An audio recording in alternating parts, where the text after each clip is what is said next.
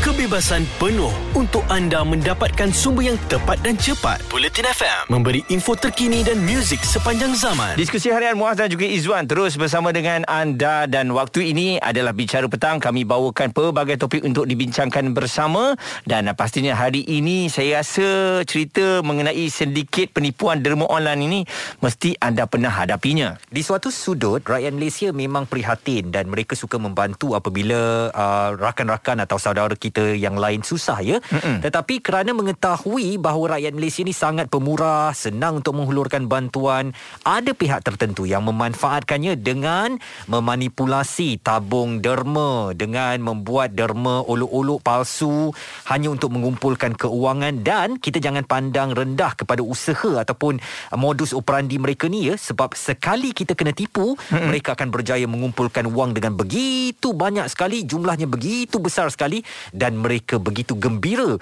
dengan rasa simpati yang ditunjukkan oleh rakyat Malaysia. Anda kena tahu sindiket ini dia tidak akan meminta anda memberikan uh, wang yang banyak hmm. jumlahnya hmm. sebab macam tu nampak sangat penipuannya. Tapi anda bayangkan kalau seorang diambil RM50 uh, contohnya penipuan tersebut bayangkan dalam 10 orang 20 orang memberikan RM50 tu dalam sehari berapa ribu dia dapat. Betul. Jangan kata uh, RM50 lah mungkin besar sangat ya. Seringgit hmm. kalau dia jaja tabung tu ke sana ke sini sehari dapat dalam 2 300 orang sahaja itu sudah dapat pendapatan yang lumayan ya mm-hmm. hanya dengan simpati orang.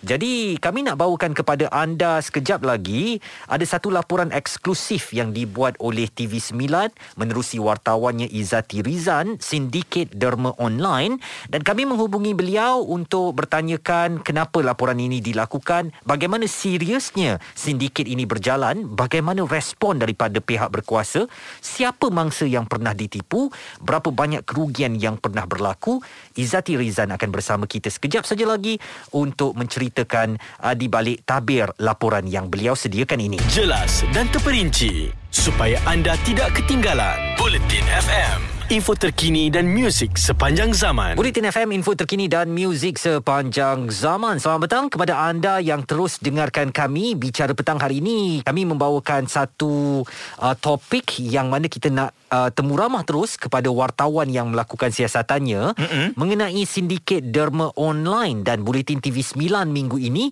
akan mendedahkan tentang isu ini bersama wartawan Izati Rizan sehingga 11 Mac nanti. Okey dan sebab itulah tadi kita bincangkan mengenai sindiket ini kita tak nak ada ramai lagi yang terkena sebab kita tahu rakyat Malaysia ni pemurah orangnya terutamanya bila letakkan mengenai anak yatim, madrasah, masjid.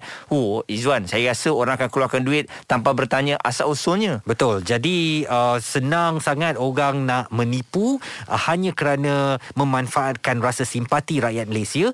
Di talian sekarang kita ada Izati Rizan dari meja berita Bulletin TV 9. Izati mungkin pada awalnya uh, kami nak tahu kenapa anda mengambil uh, inisiatif untuk melakukan siasatan terhadap topik sindiket derma online ini Izati. Baiklah um, sejak PKP dulu kalau kita perasan kan mudahnya lah orang orang nak cari duit.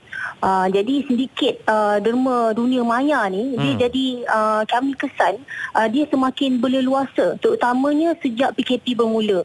Yalah time itulah uh, orang kata macam-macam uh, apa uh, orang mohon sumbangan kesan dek uh, pandemik uh, COVID-19 ni juga hmm. menyumbang juga uh, ramai orang susah kan tak dinafikan minta lampin lah apalah. Jadi uh, di situ uh, orang-orang yang orang kata uh, tidak bertanggungjawab ni dia ambil kesempatan. Mm-hmm. Jadi uh, kita kesanlah uh, cubaan-cubaan tu dan uh, contohnya kalau kita uh, pergi di Facebook, laman sosial Facebook ya, uh, dekat situ je dah ada dah uh, jangan percaya scammer.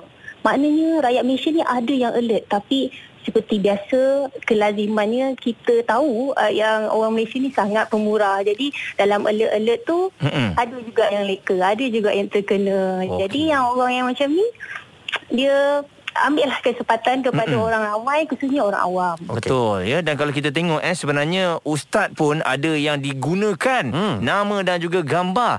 Jom kita nak dengarkan sedikit ini respon yang telah pun diberikan ustaz Sopan yang merupakan salah seorang mangsa yang mana uh, gambarnya diguna pakai kononnya untuk sumbangan anak yatim. Kita dengarkan cerita beliau. Memang gambar profil saya macam dia ambil harga profil itu memang profil yang pakai dekat Facebook. Ha, so dia ambil lah. Sebab student kita memang dah memang kawan dekat Facebook. Dia memang kenal. So um, profile kita dia pakai uh, profile WhatsApp tu dia ambil daripada profile Facebook. Suruh pakai. So dia kata Assalamualaikum. Uh, saya uh, ni nak minta uh, api sumbangan sebab kita ada buat untuk anak yatim. Dan siap edit poster siap ada edit poster. Edit poster kita untuk anak-anak yatim Malaysia untuk sumbangan.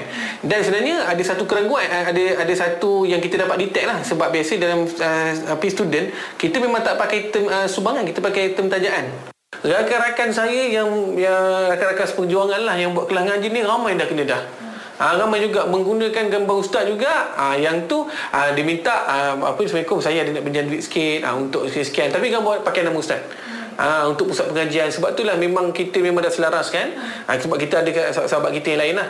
Yang lain ni memang kita selaraskan. Memang kita bergerak atau organisasi memang tidak benarkan mana-mana staff guru pun dia menggunakan nombor akaun masing-masing. Tak memang hatta nak bayar Quran sekali pun kalau contoh tak sempat apa tak memang tak benar kan. Hmm, itu dia pengalaman daripada Ustaz Sopan atau nama sebenarnya Muhammad Hazim Muhammad Nuh 32 tahun ya yang mendapat um, paparan dalam laporan yang dibuat oleh Izati Rizan ini sindiket derma online. Izati kalau boleh sekejap lagi kita nak kongsikan apa cerita sebenarnya Ustaz Sopan ni dan uh, bagaimana agaknya beliau melalui pengalaman ini apakah ada kerugian yang ditanggung atau um, bagaimanakah beliau akhirnya tahu bahawa gambarnya di dimanfaatkan untuk sindiket ini terus bersama kami di Bulletin FM.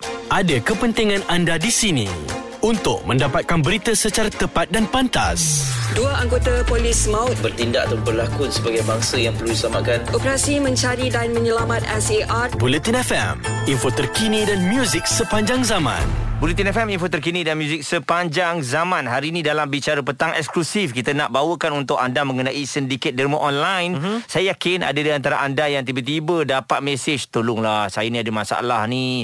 Uh, duit tak ada, boleh tolong pinjam sikit tak? Yang minta tu bukan siapa-siapa pun ayah kita. Hmm. Contohnya, uh-huh. bila tanya rupa-rupanya tengok ayah eh tak ada, ayah tak ada tanya pun minta duit. Betul. Kita dah dermakan pula. Kita dah bagi dah duit tu. Hmm. Dan sindiket ini didedahkan oleh wartawan Bulletin TV 9 Izati Rizan ya yang turut membawakan kes Ustaz Sopan atau Ustaz Muhammad Hazim Muhammad Noh 32 tahun yang kabarnya wajahnya turut dimanfaatkan untuk pihak tidak bertanggungjawab ini menjana keuangan secara mudah. Okey, uh, Zati, bagaimana agaknya um, kisah yang dikongsikan oleh Ustaz Sopan ni uh, seperti yang kita dah dengar uh, penceritaannya tadi itu, uh, bagaimana dia tahu akhirnya bahawa wajahnya digunakan untuk mengumpulkan uh, sedekah-sedekah daripada uh, individu ataupun daripada masyarakat daripada individu yang tidak bertanggungjawab ini? Sebelum ni selalunya uh, modus operandi dia orang ni lah adalah gunakan pesakit-pesakit kronik kan. Hmm. Okay, kali ni uh, nak tampak yakin, nak kasih orang Malaysia terpedaya lagi senang dapat kutipan wang jadi gunalah nama-nama para astiazah ni. Hmm. Okey, berbalik kepada Ustaz Sopan ni. Ustaz Sopan ni adalah uh, pengasas institusi pengajian Al-Quran. Uh, dan dia juga uh, mempunyai 200,000 pengikut uh, di media sosial Facebook. Hmm. Maknanya uh, sindiket-sindiket ni dia dia tahu yang ustaz ni dia ramai followers. Bila ramai followers, kebarangkalian uh, kemungkinan besar untuk dapat duit tu dana pendapatan atas angin tu lagi mudah. Hmm. Jadi Uh, dia uh, kebetulan secara tak sengaja ustaz ni uh, memaklumkan kepada pihak Bulletin TV 9 satu hari ada anak murid iaitu uh, yang belajar mengaji dengan dia tanya sendiri. Tanya sendiri dengan ustaz ustaz betul ke ustaz ada minta derma uh, sekian sekian sekian pada tarikh ini? Uh, saya nak bagi duit tu yang yada yada yada. Hmm. tapi sebenarnya ustaz tu eh saya tak ada minta derma selalunya hmm. kalau saya nak buat derma kita akan guna perkataan tajaan hmm. kita tidak akan guna perkataan derma ha, itu yang ustaz sopan bagi tahu kepada Bulletin TV 9 lah hmm. dan juga kita tak akan bagi uh, nombor akaun individu macam contoh yang didedahkan oleh Bulletin TV 9 ni dia guna akaun individu yang dipercayai uh, kalau kalau pihak kami cek dia adalah orang yang berasal uh, di negeri bawah Bayu. Hmm. Uh, jadi Ustaz Sopan menegaskan yang uh, pihaknya kalau nak buat sebarang uh, dana akan hanya menggunakan organisasi pusat pengajian dia saja. Dia mm-hmm. tidak akan ada mana-mana individu staf dia pun tidak benarkan itu pendedahan yang diberikan Ustaz uh, Hazim Muhammad Noh atau dikenali Ustaz Sopan. Okey, jadi Izati ada tak juga siasatan awak mengenai bagaimana kadang-kadang ada sedikit ini dia boleh tahu nama kawan-kawan rapat kita, ahli keluarga kita untuk dipinjamkan duit contohnya kepada rakan-rakan lain. Ada tak siasatan ini dijalankan? Setakat ni uh, siasatan yang kami jalankan uh, lebih kepada pendedahan ataupun info cara-cara baru ni lah mm-hmm. di mana uh, lebih mengeteng- uh, mengetengahkan atau mengguna pakai nama-nama ustaz, ustazah ataupun figura terkenal. Mm. Uh, jadi uh, uh, kita lebih memfokuskan kepada MO terbaru ni uh, yang guna nama para ustaz ni, mm-hmm. para orang kata kalau uh, orang nak minta duit tu senang je lah bagi mm-hmm. kan. Ya, ustaz cakap, ustaz mm-hmm. yang bagi tahu mesti uh, orang-orang Islam ataupun uh, kaum-kaum lain pun senang lah yakin takkanlah orang-orang agama nak tipu betul tak? Mm-hmm. Jadi uh, penyiasatan uh, yang dilakukan Bulletin TV9 lebih menjurus kepada MO terbaru ni. Baik, sekejap lagi bercakap tentang siasatan ini, kami nak turut tanyakan bagaimana uh, pandangan pihak berkuasa iaitu Polis Diraja Malaysia. Anda terus bersama kami di Bulletin FM untuk Sindiket Derma Online, satu laporan yang akan diudarakan oleh Bulletin TV9 bermula hari ini sehingga 11 Mac untuk tiga edisi ini. Teruskan bersama kami di Bulletin FM. Jelas dan terperinci supaya anda tidak ketinggalan. Bulletin FM info terkini dan muzik sepanjang zaman. Hai, selamat petang dan terima kasih kepada anda terus dengarkan diskusi harian Muaz dan Izwan, Bulletin FM info terkini dan muzik sepanjang zaman. Dan dalam bicara petang hari ini, kami membawakan topik sindiket derma online yang mana bermula malam ini di Bulletin TV 9. Anda akan dapat mengikuti laporan serta kupasan oleh wartawan Izati Rizan uh, tentang sindiket ini. Dan uh, tadi kita dah dengarkan bagaimana kes seorang seorang ustaz ya, yang dikenali sebagai Ustaz Sopan atau Muhammad Hazim Muhammad Noh 32 tahun ya. Mm-hmm. Uh, gambarnya dipergunakan sesuka hati tanpa pengetahuannya untuk mengumpulkan dana-dana berkaitan dengan aktiviti keagamaan. Yang paling kita risau sekali kita tak tahu tiba-tiba orang tanya, "Izwan, betul ke Izwan uh, nak buat uh, madrasah contohnya?" Hmm. Uh, kan terkejut kita. Jadi kita nak dengarkan dulu ini antara respon yang telah pun diberikan oleh Timbalan Pengarah Siasatan Jenayah Cyber dan Multimedia SAC Victor Sanj Jos yang telah pun uh, ditemubuat oleh Izati Rizan. Dapatkan pungutan, pungutan derma ya, dalam bentuk apapun sebenarnya. Ya, ini mesti memerlukan uh, pemit daripada polis. Jadi saya melihat bahawa ada keperluan untuk uh, undang-undang ini digubal supaya meliputi keseluruhan pungutan sama ada secara fizikal, secara bersemuka dan juga secara online. Ramai di antara mereka yang yang tidak tampil ke hadapan untuk membuat laporan polis karena mungkin sumbangan yang uh, ikhlas, sumbangan yang dituntut oleh agama masing-masing, oleh budaya masing-masing dan tidak mau mungkin juga tidak mau menyusahkan diri sendiri kan? Maklumlah apabila kau buat laporan polis polis akan menjalankan siasatan akan rakam percakapan.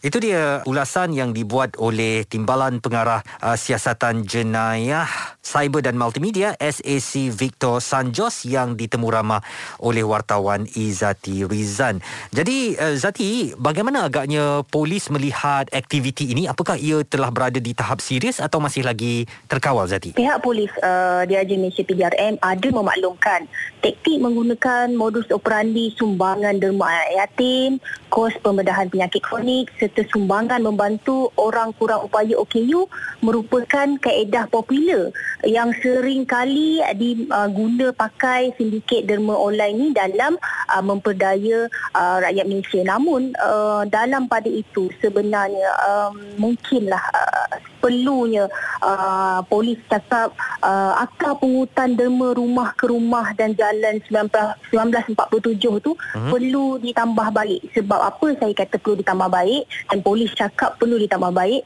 kerana dah lima dekat dan akta itu digubal sejak lima dekad lalu dan hanya memperuntuk memperuntukkan permit bagi kutipan derma dari rumah ke rumah dan jalanan je. Hmm. Dan jelas lagi tidak meliputi aktiviti kutipan derma dunia maya. Yang waktu tu 1947 dunia maya ni tak ada lagi. Hmm. Jadi akta tu dah lama sangat. Jadi akta kutipan awam ni sudah pat patutnya digubal semula ditambah baik untuk kekang uh, aktiviti uh, orang kata tidak bermoral ni. Mm-mm. Okey jadi sekali lagi uh, mungkin anda ada nak berikan pesanan kepada semua yang mendengarkan kita ni untuk menyaksikan uh, temu bual eksklusif ini bersama dengan tetamu-tetamu yang telah pun anda dapat. Zati. Seperti yang sedia maklum, Bulletin TV 9 uh, minggu ni akan menyedahkan tentang sindiket derma online uh, dari 8 hingga 11 Mac. Jadi uh, untuk rakyat Malaysia, uh, benda ni lah yang seharusnya kita peka di mana untuk mengelakkanlah kita uh, sebagai rakyat Malaysia, uh, kalau nak menderma tu jadilah pengguna yang bijak. Hmm. Jangan mudah orang kata mudah saja bagi duit uh, kepada golongan-golongan yang tidak bertanggungjawab ni yang ke, ke uh, apa yang untung atas angin lalas. Bayangkan uh, jika kita mengikuti mana-mana followers uh, contoh seperti mana Ustaz Sopan yang ada 200 ribu pengikut di media sosial uh-huh. seorang pengikut saja derma RM1 hmm. bayangkan 200 ribu 200 ribu senang-senang dapat eh sahaja. hmm, ha, ha, sindiket ni dapat. Jadi sebelum nak orang kata nak uh, nak menderma bermurah hati. salah, ha, nak bermurah hati hmm. tidak salah sebenarnya uh, tengok dulu selidik dahulu. Tengok komentar-komentar netizen ni. Dekat situ kadang-kadang dah ada jawapan. Hmm. uh, scammer ni dah lama dah buat kerja kan. Kat situ dah boleh nampak dah uh, yang diorang ni sebenarnya uh, apa telah melakukan pembohongan uh, sebelum ni. Menggunakan taktik sama tak kisahlah uh, pesakit kronik ke minta derma anak yatim ke minta isi bantuan banjir je. Please please rakyat Malaysia jadilah pengguna yang bijak Baik, sindiket derma online laporan wartawan Izati Rizan jangan lupa untuk tonton di Bulletin TV 9 bermula malam ini sehingga 11 Mac pastinya di Bulletin TV 9 jam 7 malam di saluran TV 9. Izati Rizan kami ucapkan terima kasih atas laporan anda ini. Jangan lupa juga uh, boleh baca di Akhbar Harian Metro. Baik. Sebab ini adalah kolaborasi uh, di antara Bulletin TV 9 dan juga Akhbar Harian Metro. Tahniah Izati Rizan dan mudah-mudahan lebih banyak lagi laporan-laporan begini akan akan dibawakan. Baik, itu antara satu pendedahan yang telah pun dilakukan. Mm-hmm. Bukan senang, Izzuan. Sebenarnya banyak lagi sedikit-sedikit ni harus sentiasa dimainkan oleh media. Betul. Supaya memberikan penerangan kepada adik keluarga kita contohnya yang duduk jauh dengan kita di kampung. Mm-hmm. Yang paling mudah untuk ditipu tu ibu bapa kita lah. Betul. Risau kat dia orang. Jadi kita tak mau masyarakat kita ni dalam berbaik hati untuk menyumbang tetapi kita juga masyarakat yang sangat mudah untuk diperdaya. Terus bersama kami Bulletin FM info terkini dan muzik sepanjang zaman pengalaman. Bulletin FM, terkini, relevan dan penting untuk anda. Info terkini dan muzik sepanjang zaman. Bulletin FM.